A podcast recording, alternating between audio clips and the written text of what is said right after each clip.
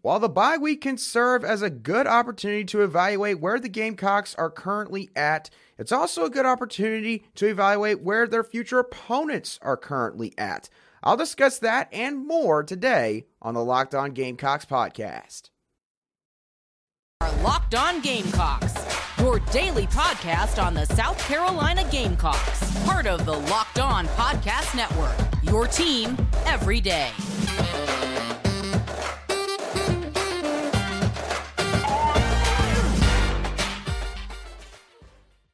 Hello, Gamecock Nation, and welcome back to the Locked On Gamecocks podcast, your show for daily headlines and potential storylines on your favorite South Carolina Gamecocks sports teams. I'm your host, Andrew Lyon, and as always, thank you once again for making the Locked On Gamecocks podcast your first listen or watch every day. We are free and available on YouTube and wherever you get your podcasts daily. And before I get into today's show, I'd like to quickly thank LinkedIn Jobs for being the official college football recruiting sponsor across the Locked On College Network. LinkedIn Jobs helps you find the candidates you want to talk to faster. So post your job for free at linkedin.com slash locked on college. Terms and conditions do apply. Okay, so on Tuesday's show, I went back and looked at what South Carolina has done up to this point in the 2022 football season. I talked some positives and negatives from both the offensive and defensive side of the ball and discussed some adjustments that I felt like both sides of the ball need to make. So now that I've evaluated where the Gamecocks are at, I wanted to sort of get an idea of where some of the Gamecocks' future opponents are currently standing right now, based on some of the statistics, both on the offensive and defensive side of the ball. And when looking at these future opponents and where they currently stand, I wanted to use this in order to get a better idea of maybe some areas that are going to be of vital importance for South Carolina throughout the rest of this season. So that is what I'm going to do on today's show, providing context first with where their opponents stand, and then in the latter half of the show, talking about what the Gamecocks need to do in order to have the most success in these final six games. So let's go ahead and get right into it by looking at their first opponent in the second half of the season in week eight, which is the Texas A&M Aggies. Now, on offense, the Aggies are scoring a putrid 21.5 points per game on average, which is the second worst mark in the SEC. And they have the third worst mark in the SEC in terms of both passing offense and rushing offense. When looking at the defensive side of the ball, the Aggies are a lot better on this side as they're only allowing 18.8 points per game on average, which is the sixth best mark in the SEC. In terms of passing defense, the Aggies are only giving up 175.5 passing yards per game, which is the fourth best mark in the SEC, which sounds really good until I mention the rushing defense, and then you get a little bit of a better idea as to why their passing defense might be really good. As in terms of rush defense, the Aggies have given up 189.5 rushing yards per game, which is the worst mark in the SEC. Now, they have played a pretty tough schedule up to this point. They've played out of conference foes like App State and Miami. They've also played some really solid conference teams from the SEC West, of course, in Arkansas, Mississippi State, and Alabama. And they've had to play all these games away from home. So, some notable things. They only scored 17 points against both App State and Miami with Haynes King quarterback, and he's likely going to be taking snaps once again now that Max Johnson seems like he could be out for the season due to an injury. And in terms of their defense, this seems like a defense that allows the opponent to run the football at will between the 25 yard lines, but can lock things down in the red zone. So you might get a bunch of yards against them, but you still got to find a way to score points against this Aggies defense. That's the makeup of the Texas A&M Aggies. And when looking at the Missouri Tigers, the Gamecocks opponent in week nine, it's kind of the same story, but to a lesser extent. The Tigers are only averaging 25.2 points per game on offense, which is the third worst mark in the SEC. They're the worst team in the SEC in terms of passing offense, averaging only 207.7 passing yards per game. And in terms of rushing yards, the Missouri Tigers are in the middle of the pack in the SEC as they're only rushing for 166.5 rushing yards per game. When looking at defense, it's definitely this side of the ball that is keeping Missouri in some of these football games. Their defense is only giving up an average of 24.7 points per game. And in terms of passing defense, they have the sixth best mark in the SEC, giving up only 191.5 passing yards per game. Rush defense is a little bit worse, but still not too bad, giving up 138.3 rushing yards per contest, which is eighth in the SEC. Now, some notes from their schedule. They have played sort of a bleh type schedule so far this season, which could definitely be held against them. They played teams like Abilene Christian, Louisiana Tech, and I count Auburn in this group only because they're probably the worst team in the entire SEC Western Division, but yet Missouri managed to draw them as their rotational opponent from that division this football season. I will give Missouri credit for this. They've had a lot of really close games. Three of their four losses are by seven points or less, which includes a matchup against Georgia from just a couple weekends ago. And the biggest struggle when looking at this team from a bird's eye view seems to be the fact that they aren't able to consistently move the ball on offense. So, if the Missouri Tigers cannot show up in a road environment in Williams-Brice Stadium, the Gamecocks could very well take advantage of that fact. And then when looking at the Gamecocks' next opponent, week 10, in the Vanderbilt Commodores, the Commodores are doing quite well in terms of their offenses. They're averaging 33.2 points per game, which is right in the middle of the pack in the SEC. Now, in terms of passing offense, they haven't really taken a whole lot of steps forward here. They're averaging 212.3 passing yards per game, which is the second worst mark in the SEC. Rushing offense is where they really make their money on offense. They're averaging 167.5 rushing yards per game, which is the eighth best mark in the SEC.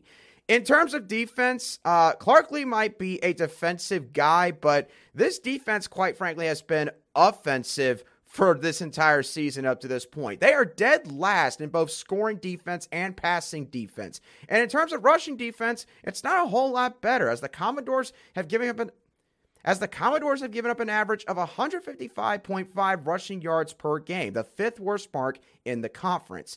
Now, when looking at their schedule up to this point, they've done pretty well against lower level competition. Teams like Hawaii, who they blew out in course in week zero. A team like Elon, which is an FCS team. And of course, you've also got Northern Illinois. But they've struggled mightily against the better teams they played on their schedule. And admittedly, the three teams that they've played that are considered to be better would probably give any team a lot of trouble. The teams that they faced were Wake Forest, Alabama, and Ole Miss. I believe all three of these teams are ranked in the top 25. So, yeah. Vanderbilt has definitely seen a lot of ups and downs in terms of how their season has gone to this point. They do look to be better at running the football on offense, but they can't stop a nosebleed on defense. So this could be the kind of game where South offense could really find a groove in terms of staying balanced both in the passing game and in their rushing attack, which is going to be vital for them to do better throughout the second half of their schedule. So now that we've looked at those three teams, how do Florida, Tennessee, and Clemson look when looking at the second half of the season and what they've done up to this point through the first half of the year? Well, we're going to talk about those teams in just a few moments. But before we do so, I need to talk to you about our sponsors over at LinkedIn Jobs. These days, every new potential hire can feel like a high stakes wager for your small business because you want to be 100% certain that you have access to the best qualified candidates available. And that's why you should check out LinkedIn Jobs. LinkedIn Jobs is here to make it easier to find the people you want to talk to faster and for free. Myself being a recent college graduate, I've been able to stay in touch and create a network with many people who are alumni of the University of South Carolina, which could open the door for a future small business job opportunity for either myself or all the people that are in my own personal network. And when you use LinkedIn Jobs, you can create a job post in minutes to reach both your own personal network and a worldwide professional network consisting of 810 million people. You can also add your job to the purple hashtag hiring frame on your profile, which helps you to find the right people that fit the job description to a T, using tools like screening questions to filter through candidates and populate viable choices. This is why small businesses rate LinkedIn jobs number one in delivering quality hires versus other leading competitors in the industry. Because LinkedIn Jobs helps you find the qualified candidates that you want to talk to at a much faster rate. Did you know that every week nearly 40 million job seekers are visiting LinkedIn? Post your job for free today at linkedin.com slash college. Once again, that's linkedin.com slash college to post your job for free today. Terms and conditions still apply.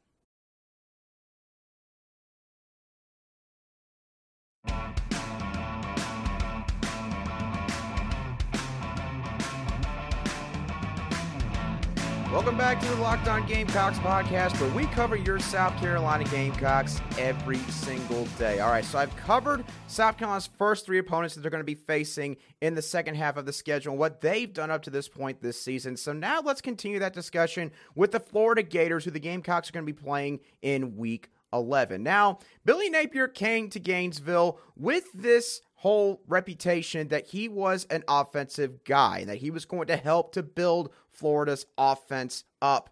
And he has proven that so far. Florida is averaging 30.8 points per game on offense, which is good for a modest ninth place in the SEC out of 14 teams. And in terms of passing and rushing offense, they rank fifth and fourth in the SEC, respectively.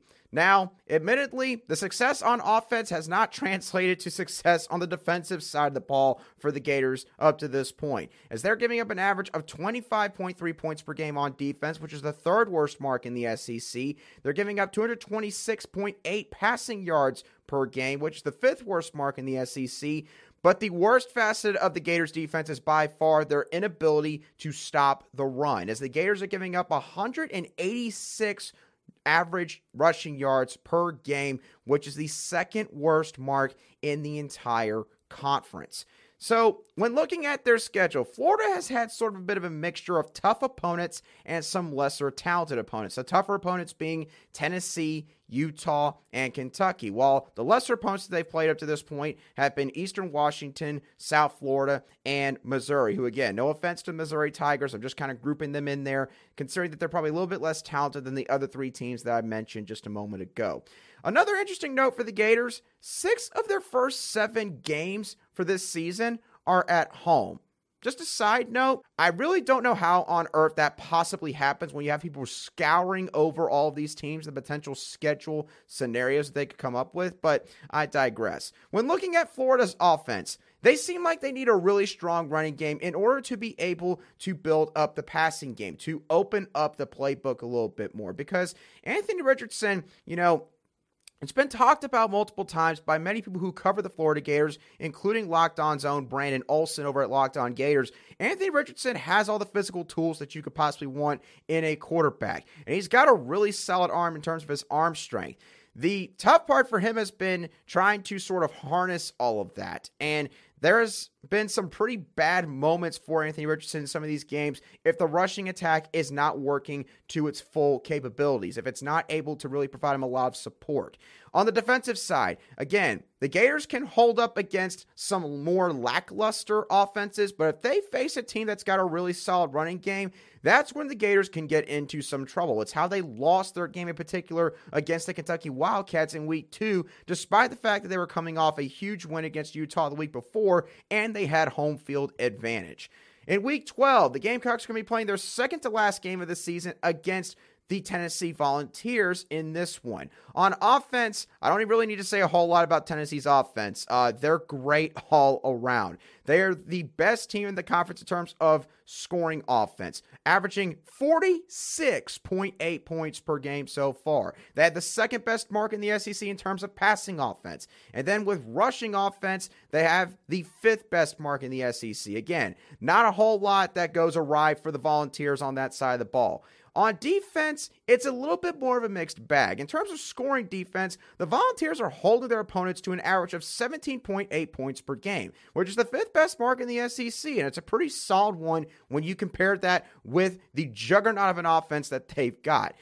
Their passing defense, however, is very concerning, as the Volunteers are giving up an average of 307.4 passing yards per game. That's the second worst mark in the SEC, which is probably the reason why they have the third best mark in the SEC in terms of rush defense, as they're giving up only an average of 89.4 rushing yards per game. So I'm not sure if it's because the rush defense does so great that teams just decide to throw the ball, or if it's just teams just don't try to run the football on the Volunteers because they know they're going to be able to throw it all over the yard against their secondary. I'm going to assume that it's the latter. It's not very often that you have the former scenario really play out that way, but again, we'll find out more as we get closer to this matchup with the Volunteers. Again, offensively, don't have to say a whole lot. This is a team that can do just about whatever they want on that side of the ball. And defensively, it seems like if they face a team that has a solid enough rushing attack and a competent enough passing attack,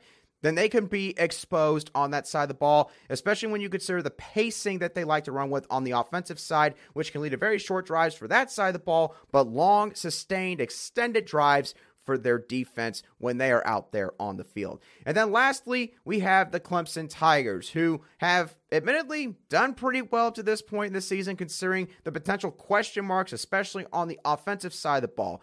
You got to give the Tigers some credit. So far, when they've had a few tests or roadblocks in their way, they've answered the bell. In terms of scoring offense, the Tigers are right now 19th in the country, averaging 39.3 points per game.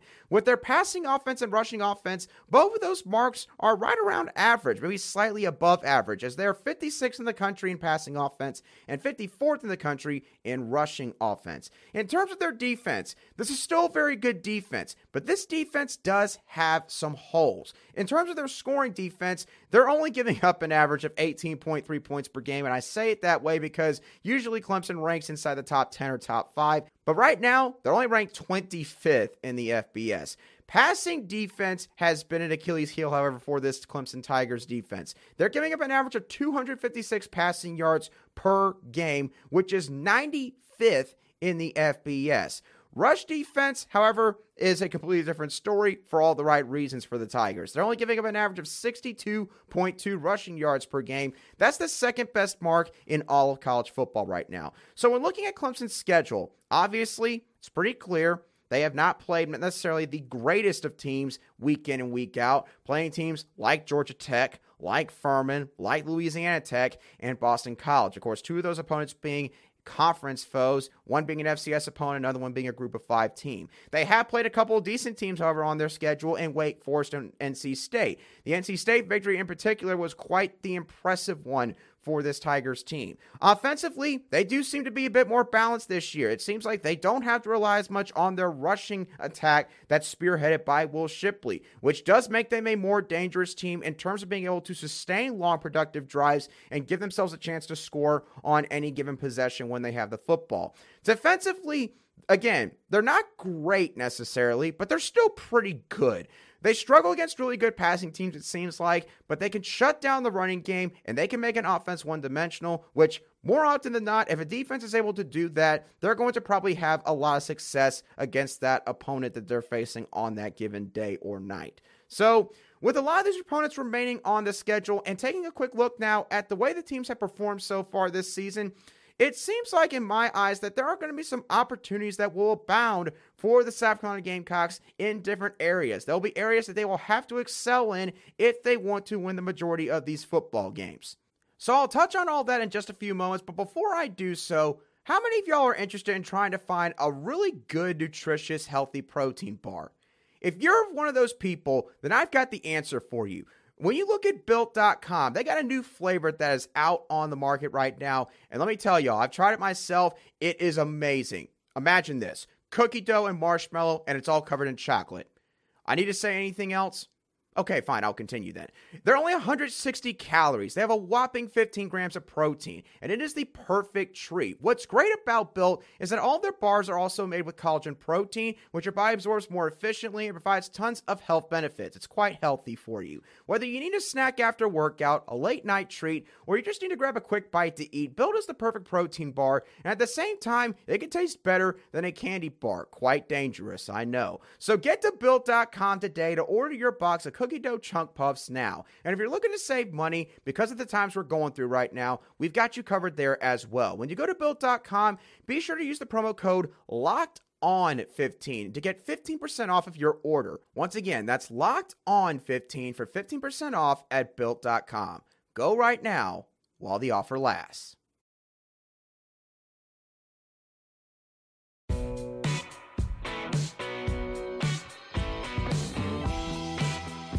Welcome back to this Wednesday edition of the Locked On Gamecocks podcast, where we cover your team every single day in just 30 minutes. All right, so I've talked about sort of where the rest of the Gamecocks opponents stand at this point in time now that we are six weeks into the 2022 college football season. So, when looking at the rest of South Carolina's opponents and sort of how they performed on offense and defense, what are some things where the Gamecocks will really need to perform at a high level in order to what are some what are some areas where the Gamecocks are going to need to perform at a really high level if they want to win the majority of these football games? Well, the first area that I'm going to point to is third down defense. Now, obviously, I've talked about third down defense multiple times now on this show. But before I dive into why third down defense is going to be important, let me give you all some stats real quick.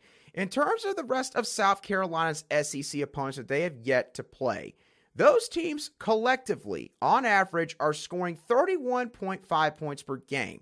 This includes the Tennessee Volunteers, and this mark would be tied for 58th in the FBS if it was just one singular team. Now, if Tennessee was dropped from this group, this number drops from 31.5 points per game to 27.7 points per game, which would be tied for 81st in the FBS, which would be a slightly below average mark compared to the rest of college football. So, why does third down defense and these stats matter here? Well, this could mean that these offenses are having issues in terms of being able to sustain some drives. Maybe they need some plays to bounce their way via maybe some turnovers or maybe a huge explosive play that gets them really far down the field in just one snap.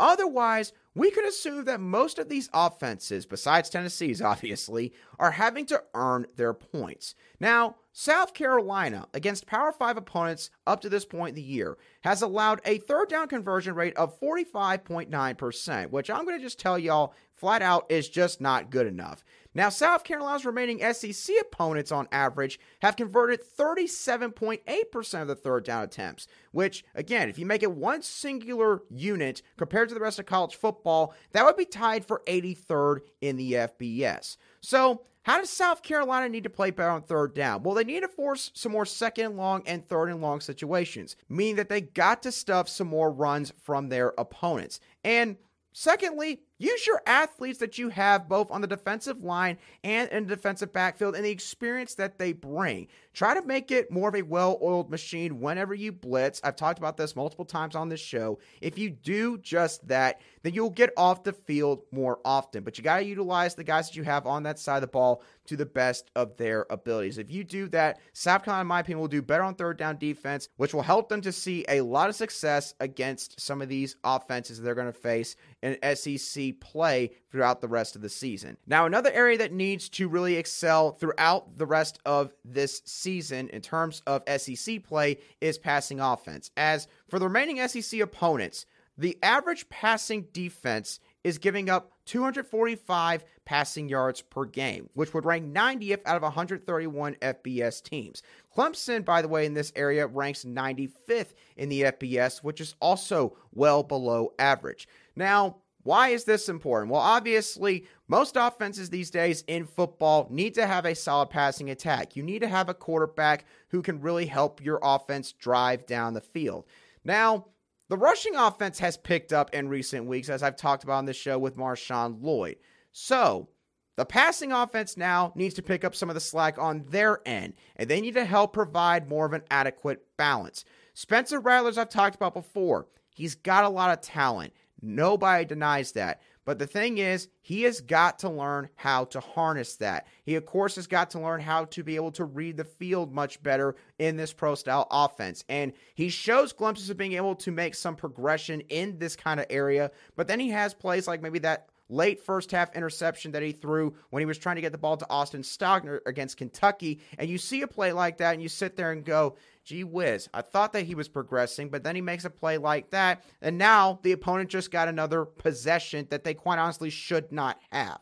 So he's got to learn how to harness his talent and do all of these things better. And another thing with this passing offense, because it's not all on Spencer Rattler.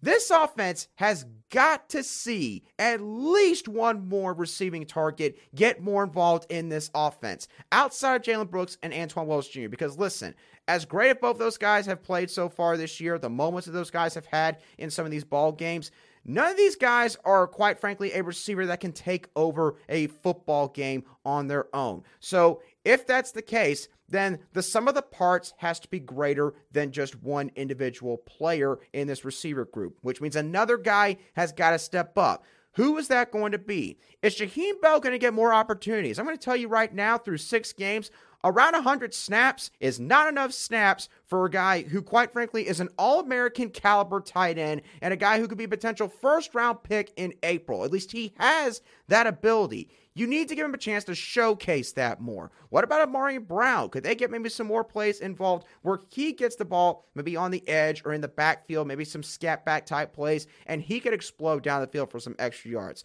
What about Austin Stogner? You have weapons. Josh Vann, who has been MIA in terms of the offense up to this point this season for one reason or another, or multiple that are all in play at one time. So Either way, one more receiving threat's got to show up. If that happens, the passing offense will do better, which again, the Gamecocks are going to need against some passing defenses that they're going to face that are not going to be really good. So the door could be open. The question is, are you going to kick it down in terms of your passing offense?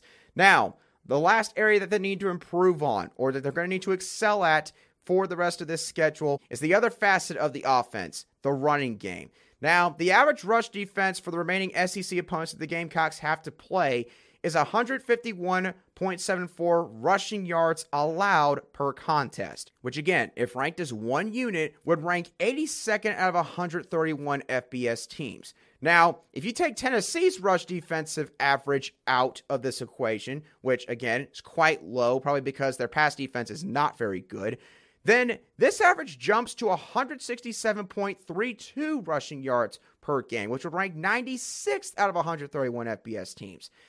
The reason that this rush offense needs to excel Marshawn Lloyd has now shown what he can do. He's done it against lower level competition. He's now shown against a conference opponent.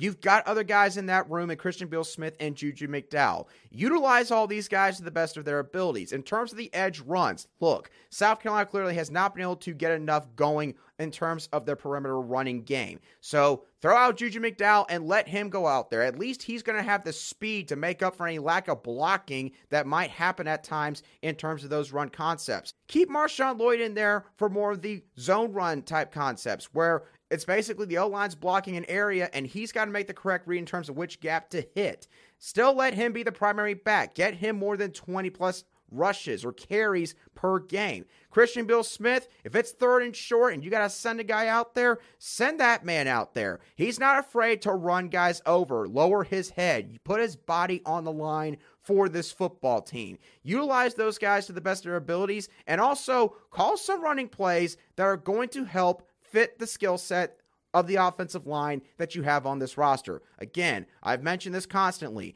They helped get South Carolina a near SEC leading rusher in 2020 against an all SEC schedule with Kevin Harris. If they could do it that year, then they could help out guys that are just as talented as Kevin Harris in Marshawn Lloyd, Juju McDowell, and even Christian Beal Smith. They can help those guys out. Utilize them to the best of their abilities.